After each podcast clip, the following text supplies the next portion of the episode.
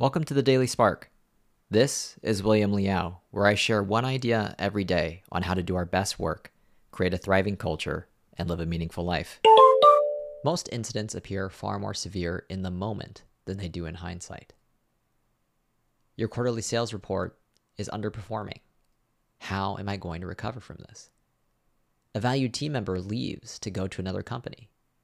How are we ever going to function? Your product receives a negative review. How did we get so out of touch?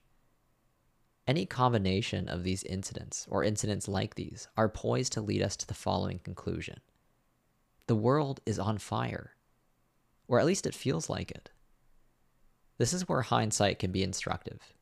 If you audit the biggest challenges you have faced in the last few years and consider whether they became more severe or less severe over time, the conclusion most of the time will be that things were not as bad as they seemed.